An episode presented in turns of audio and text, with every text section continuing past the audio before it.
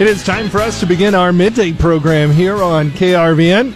Thank you so much for joining us. Scott Foster here with you is uh, we got a whole crew of people uh, ready to give you all the information that you can handle in a couple hours of uh, well, listening to the radio, I guess. we Susan Littlefield with us here today. How are you doing, Susan?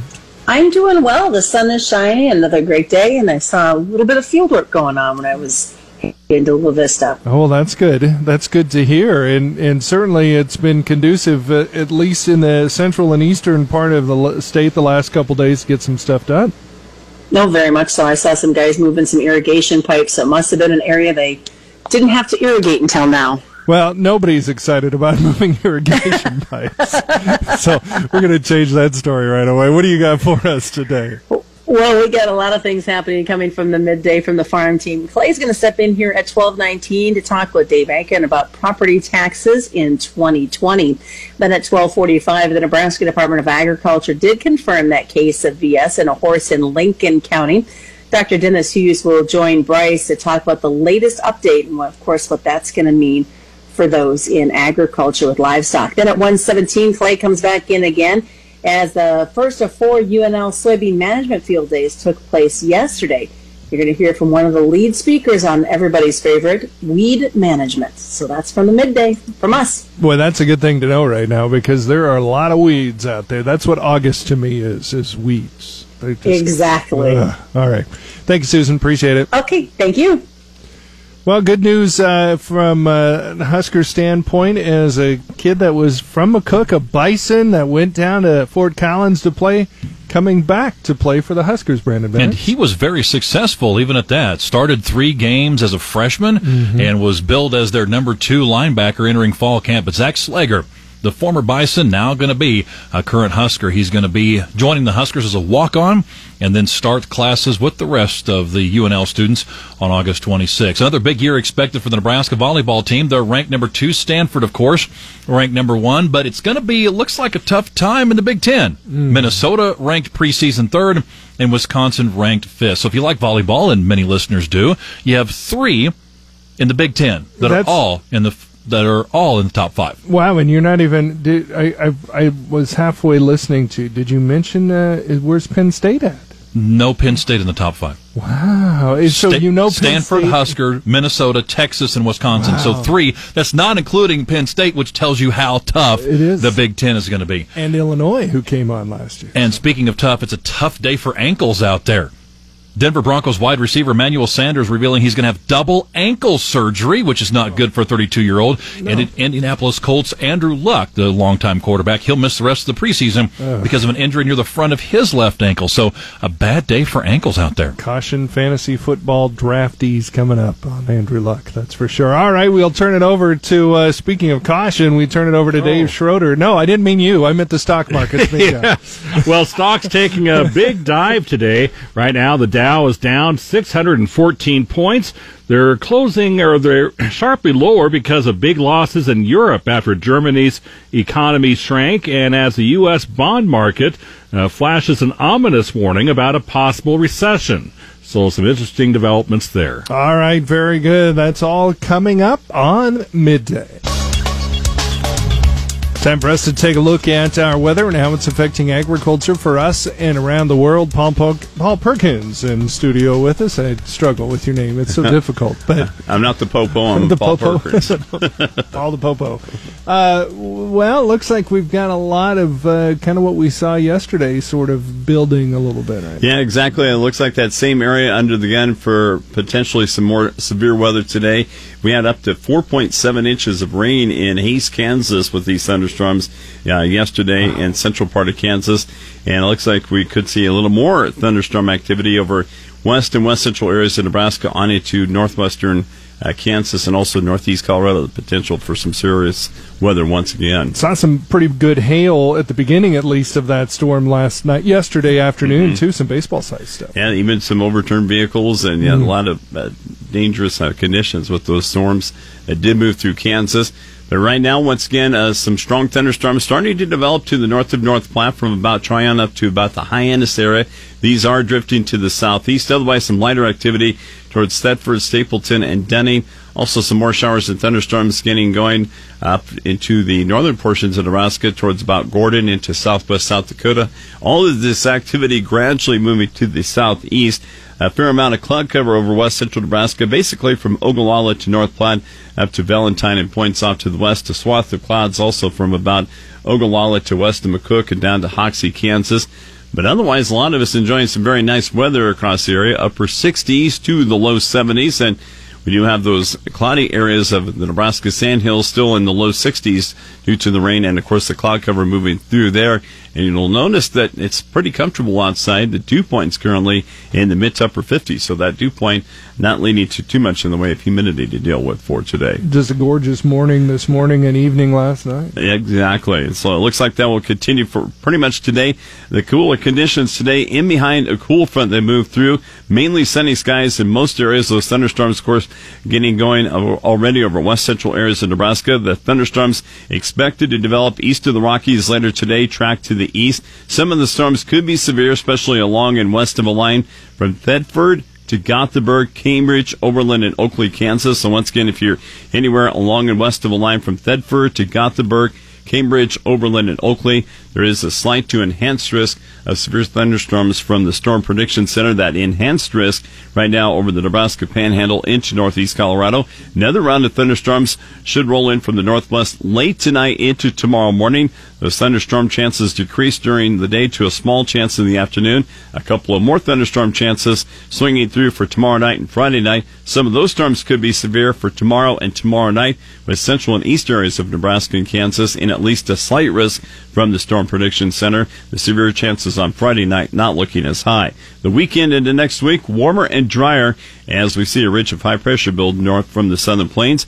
In our long term outlook, with that ridge of high pressure building into our region, Nebraska and Kansas temperatures likely to be warmer than normal from Monday through August 27th. And for reference, in central Nebraska, the daytime highs in late August usually in the low to mid 80s with average overnight lows right around 60. The rainfall outlook starts out drier than normal for early next week when that ridge is the strongest for Nebraska and Kansas. The forecast trends near normal rainfall for late next week through the 27th. Weather factors driving the markets include a cool weather trend continuing in the Midwest and a brief hotter trend in the Black Sea region. A cold front interacting with the warm and humid air mass will continue to produce scattered to widespread thunderstorms across the lower southeast in the U.S. Late in the week, locally heavy rain will develop from the southern Rockies into the western Corn Belt. Rain will be widely scattered in other parts of the central and eastern U.S. Following a few days of cooler weather in most areas east of the Rockies, heat will expand northward over the weekend with that ridge of high pressure. In the Midwest, the cool weather will remain through the next week. Midwest crop development will continue at a pace that is already two weeks behind. Something to watch. That September forecast expected to stay on the mild side. Northern Plains crop development mostly behind normal, but Crop weather for corn and soybeans remains favorable. The Black Sea region of Russia and Ukraine, they've seen a round of heavy heat or a round of heat early this week. The heat expected to move to the east and south by the end of the week, and no significant crop stress expected for the Black Sea region for them. All right, so for this evening, then we're we're looking at uh, really the west, central, western part of the state of Nebraska, northeast Colorado, and uh, northwest Kansas. Yeah, northwest Kansas looks like they're all in that. Uh, well, I hate to say bullseye, but kind of in that area where it looks like there's a good chance they're going to get some storms. Exactly. And, and an update on this uh, the Storm Prediction Center has now lifted that enhanced risk for mm. the Nebraska Panhandle into northeast Colorado. So, right now, just a slight risk of severe storms from along and west of a line from Thedford to Gothenburg, Cambridge, also Oberlin to Oakley, Kansas. That slight risk of severe storms, the, the main area where we could see some severe weather. Still, possibly some severe weather possible in central and areas of Nebraska and Kansas, but that th- uh, threat not as high. It looks like just from the satellite images there that some pretty good tops on some of those storms that are over the sandhills right now. Yeah, definitely billowing up there. Those, especially in between Hyannis and Arthur, probably some small hail falling with those thunderstorms. Okay, all right, very good. We'll keep an eye on all of it for us. I know you will too. Where do you go to check in on your weather, Paul? KRVN.com.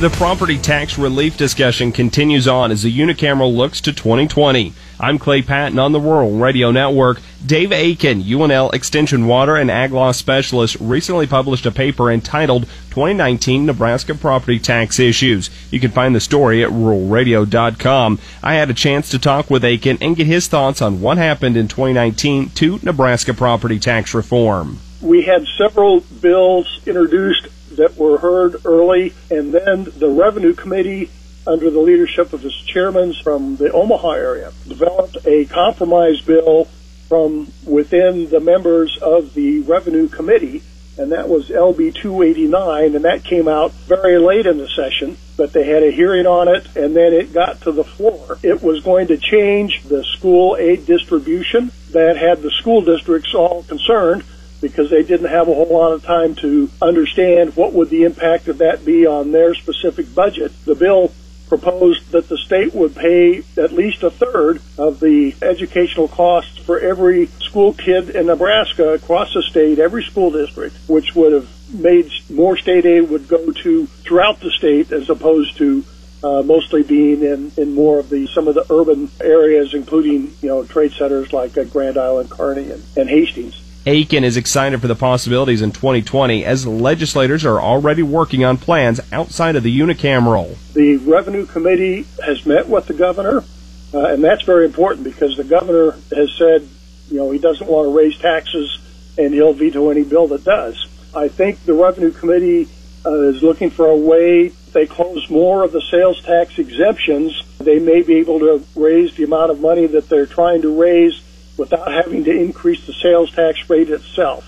Uh, LB 289 proposed a three quarter of a cent increase from five and a half to six and a quarter uh, on the state sales tax. So if they can find some way to keep it at five and a half, they may have an easier time with the governor uh, and uh, in terms of, of, getting his support for the bill. Of course, he wants the the uh, economic development uh, program to uh, to to pass as well.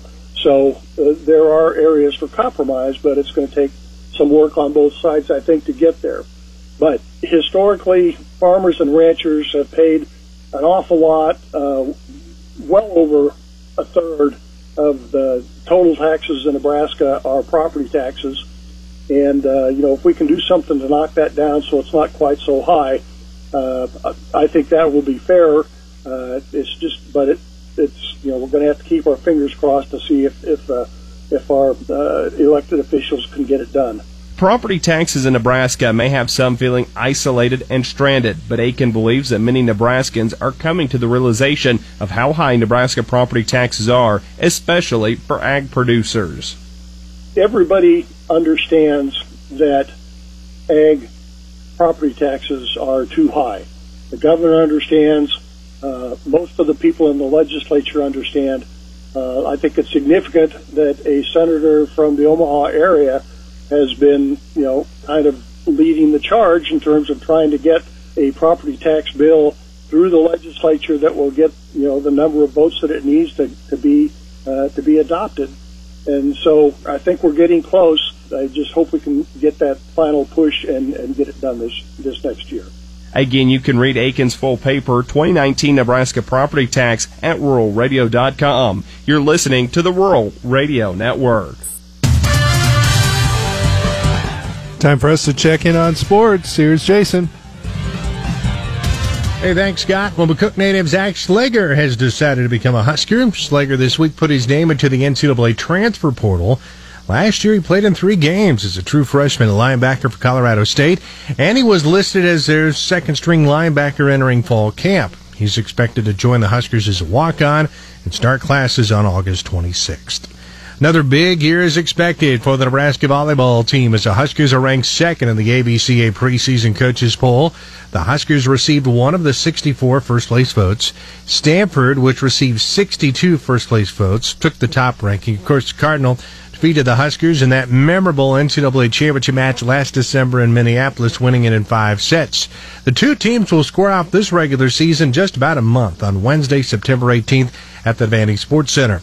This marks the second straight year the Huskers will begin the season ranked second, and head coach John Cook is very excited. They're a very close knit group, and um, and they've worked really hard. So we got a shot. So that's that's all I want. And I, you know, I haven't slept for the last couple nights just because I'm so excited for the season to start, and I'm really glad I feel that way because that's the way it should be. The Huskers return five starters from last year's team, including first-team All-American middle blocker Lauren Stivrins. Minnesota, Texas, and Wisconsin round out the top five. Broncos wide receiver Emmanuel Sanders has revealed that he had double ankle surgery. The 32 year old speedster says he underwent what's known as a tightrope procedure on his severely sprained right ankle in January. That came about a month after he underwent an operation to repair a torn left Achilles tendon. Sanders plans to play Monday night when the Broncos host the 49ers in preseason action. Another NFL news Indianapolis Colts quarterback Andrew Luck will likely miss the rest of the preseason with an injury near the front of his left ankle. Colts general manager Chris Ballard says he isn't sure if the injury will keep Luck out of the September 8th season opener against the Chargers. Indy's starting quarterback has been dealing with lower leg pain since straining his left calf all the way back in March. In baseball, Minnesota is back atop the AL Central by a half game. They lead Cleveland after following a comeback victory over the Brewers. In Cleveland, they fell to Boston. And the Rockies have designated veteran catcher Chris Iannetta for assignment after he struggled at the plate this year. He departs as the team's all-time leader among catchers in games played, runs, hits, homers, RBIs, and walks. That's a look at sports. Have a great day. I'm Jason Jorgensen. For more, find it anytime at krvn.com.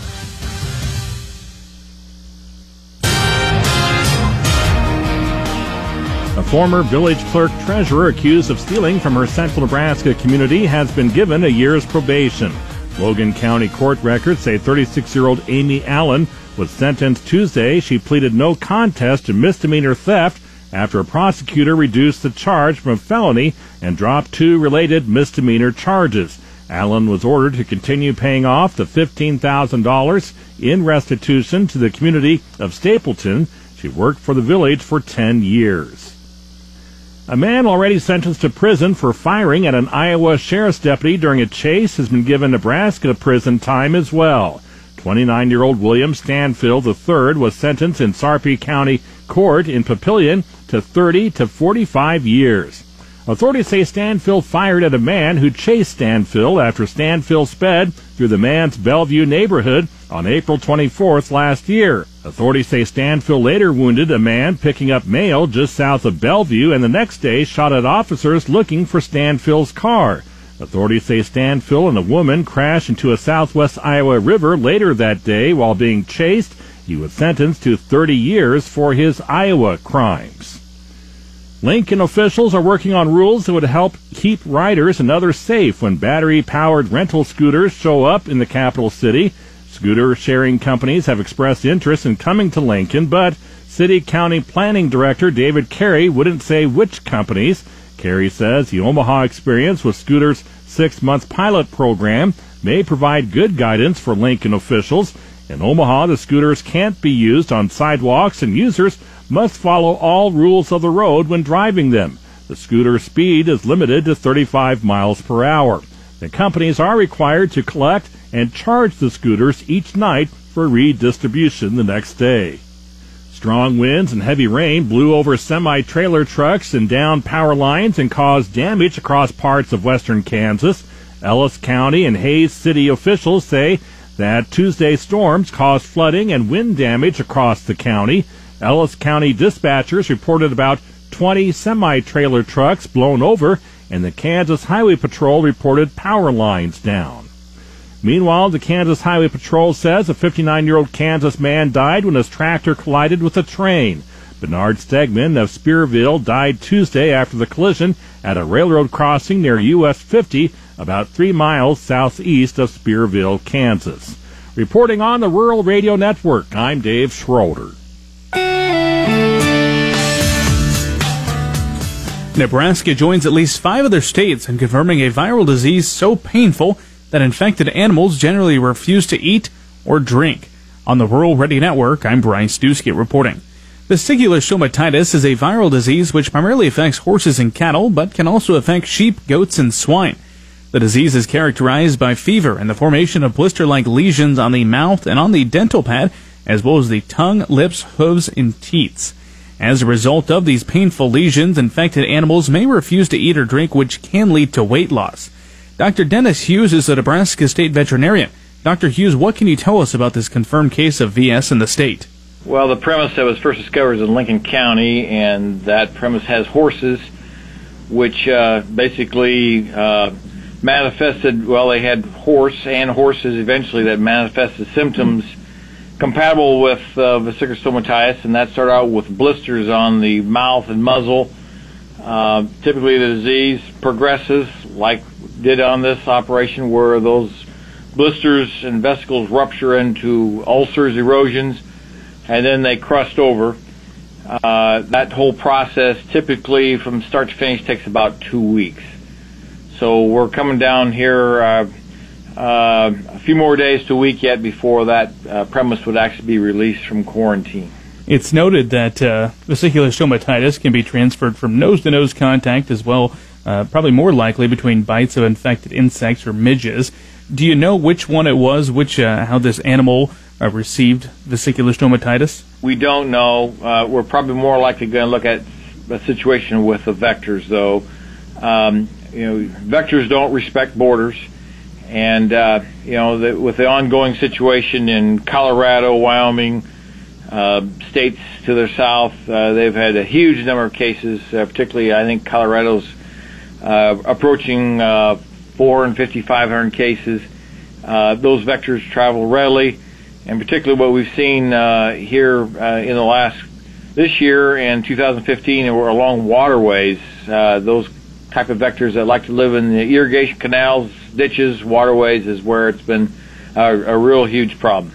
With that said, with one case confirmed in the state now, is it the expectation that you'll see a larger number begin to pop up, like you mentioned in surrounding states? Um, to be realistic, uh, we do anticipate more cases. I, I hope we're not as bad as Colorado and other states. Um, you know, we don't have quite the network of uh, irrigation channels, that type of thing, as Colorado has.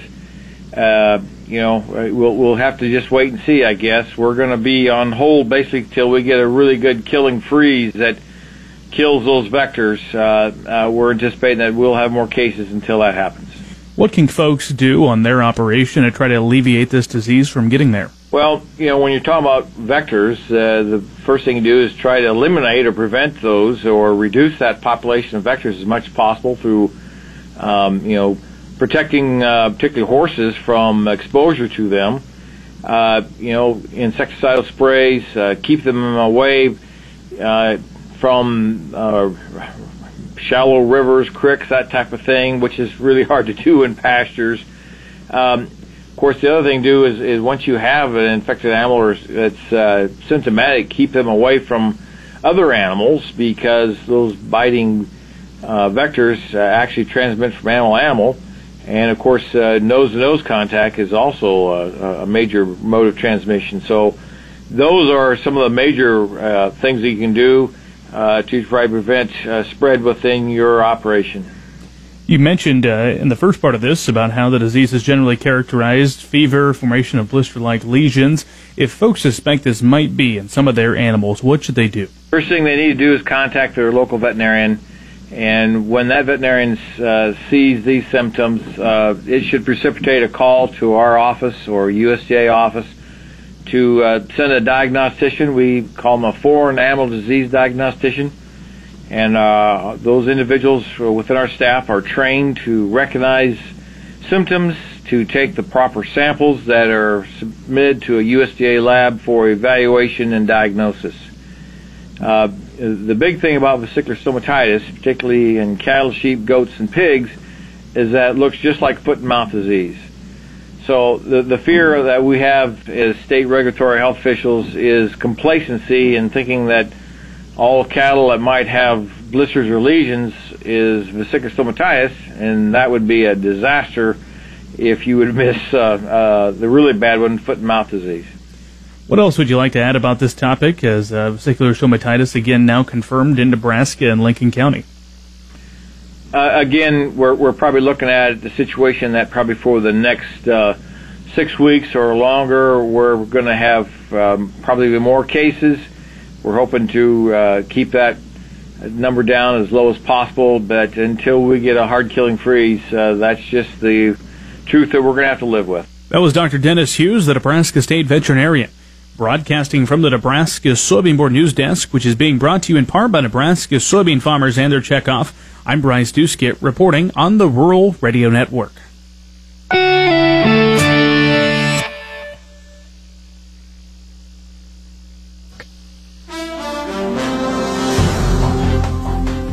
Time for us to take a look at the stock market and uh, market pretty good sell-off going on in the United States right now, and that is spurred on by the European markets. The London FTSE was down 101 points in the overnight. The DAX index in Germany down 257, which is pretty unusual for the usually very conservative German DAX. In the Asian markets, the Nikkei in Japan was down was up 201, and the Hang Seng in Hong Kong up 21. Right now. Here in the United States, the Dow Jones Industrial Averages are down 591 points. They were down 750 earlier. The Nasdaq down 205 and the S&P is down 67. Dave Schroeder in here with more. Yes, and what appeared to be a slight thaw in trade relations between the U.S. and China that had sent markets sharply higher yesterday was quickly forgotten today with those markets. Banks are also being hit hard with economists already expecting more rate cuts to combat a slowing economy. The uh, Ford is extending the warranties on about 560,000 small cars to cover a litany of problems with a troubled six-speed automatic transmissions.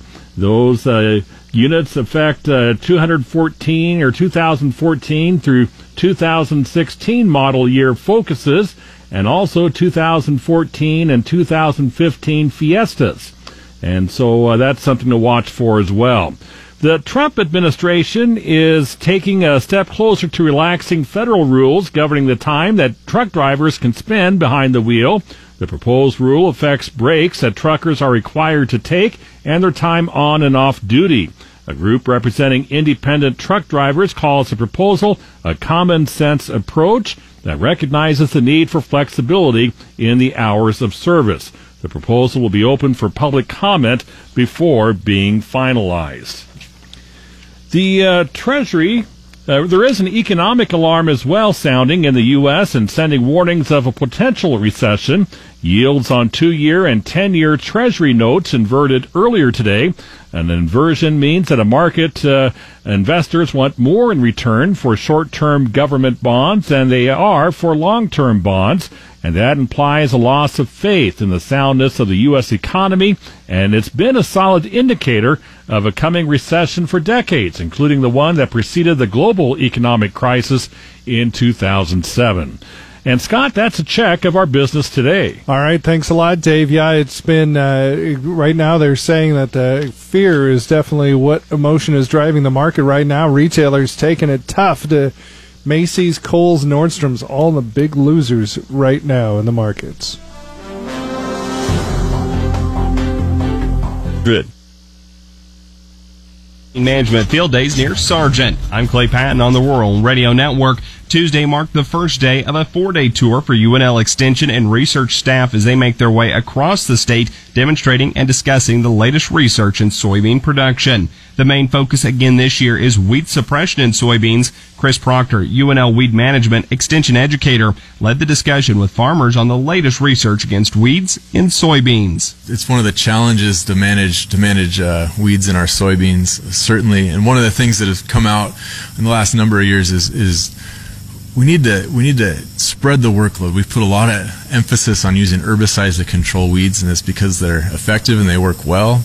Uh, but with resistance, I think we need to we need to broaden our our, our thinking or, or expand our toolbox, if you will, so that uh, all of our uh, efforts aren't aren't relying just on herbicides, but we can bring some other other things into practice, like cover crops, maybe row spacing. You know, thinking of some other other things we can do to help uh, slow these weeds down. With weeds such as palmer amaranth, the window to effectively control them can be very short. Proctor shared his data on how cover crops can help with weed suppression and give farmers more time to take action against them. We've seen that cover crops can be uh, a pretty helpful tool in that toolbox in terms of uh, suppressing suppressing cover crops, or excuse me, cover crop suppressing weeds. That that by having uh, a, a, cover crop growing, uh, we can reduce the number of weeds and the size of the weeds uh, pretty significantly. Now we don't eliminate them altogether, but we definitely uh, can slow them down quite a bit, which then come back with an herbicide, it, it increases the potential for herbicides to be more effective. The farmer engagement under each tent was strong with producers asking timely and relevant questions.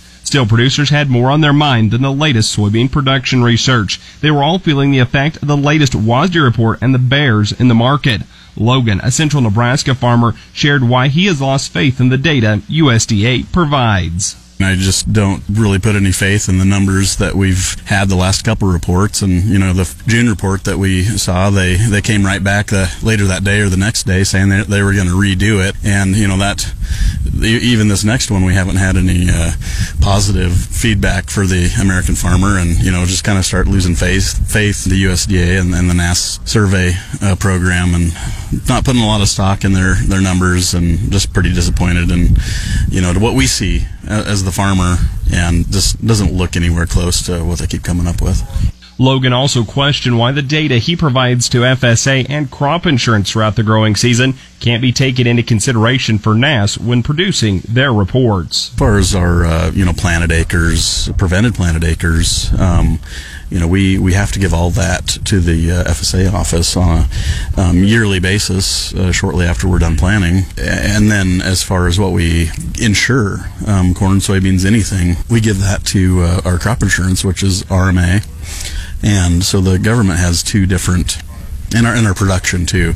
Um, our harvested uh, yields go to RMA. So at the beginning of the year, FSA, RMA, they both know how many acres are planted, and at the after harvest, they know how many, how what the yield is because everybody reports that as well. So they've got the data, just not as timely as they want it. And but that timely data, I just don't think it does the farmer any good.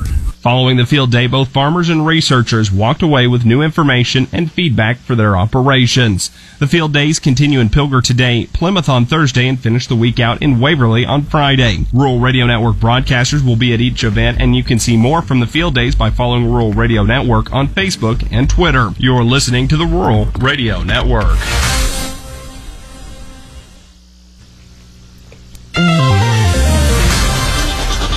Dewey Nelson on the Rural Radio Network. We ended the day lower in corn and soybeans. Wheat was mixed. And we're with John Payne, Senior Marketing Analyst with Daniels Ag Marketing in Chicago and publisher of the newsletter This Week in Grain. John, what did you make of this trade today? Pretty nasty. You know, I thought maybe we had something last night where, where it jumped but closed the dime off the high from, from there. Uh, we're sitting right above $4 on that December 20 contract as well, so it's kind of the next big hurdle to fall. I'd like to think that we can bounce. I really do. I want to tell everybody that there's going to be better days ahead, but I'm I'm really not sure at this point. We've got a lot of grain coming to market. You know, uh, the crop tours certainly could show some things, but we're I mean, we're almost 30, we'll call it 25 cents wide between March and, and uh, September and March right now. So there's significant carries that are being set up here. Uh, the market is not telling us that they need corn. And then looking over at soybeans, soybeans being down with the data we got early in the week just tells you this is just the time of the year folks want to sell. You know, it's a it's a seasonal trade. I don't think we'll probably turn around until the end of the month, and that's when if you're looking to buy, be patient until then. If you look for the bright spot, it might be the wheat trade at least to maybe signal that we have maybe turned a corner a little. I don't know. 385 mm-hmm. September. I'd like to think we can, but I think wheat was simply up today just because you're seeing guys come out of the corn corn wheat spread. So we'll probably see that more relegate itself. Uh, the next real big one to fall, be interesting to watch, is, is Chicago wheat uh, being really high here compared to where the the rest of the curve's trading.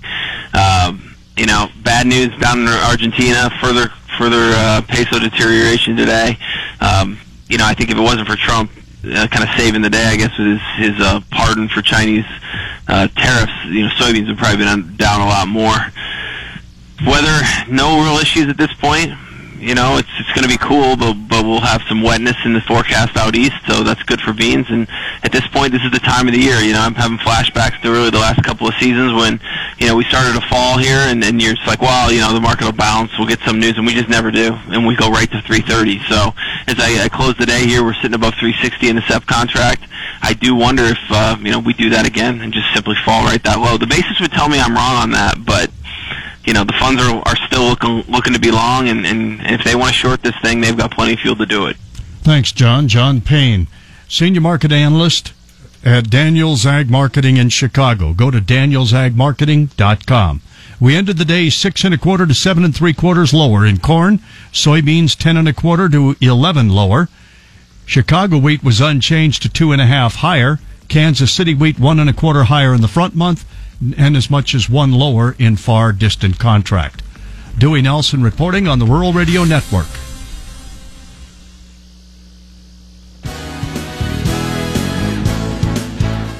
Well, that's going to do it for our midday program here on KRVN. To hear today's midday program in its entirety, go to podcast at krvn.com or the KRVN app.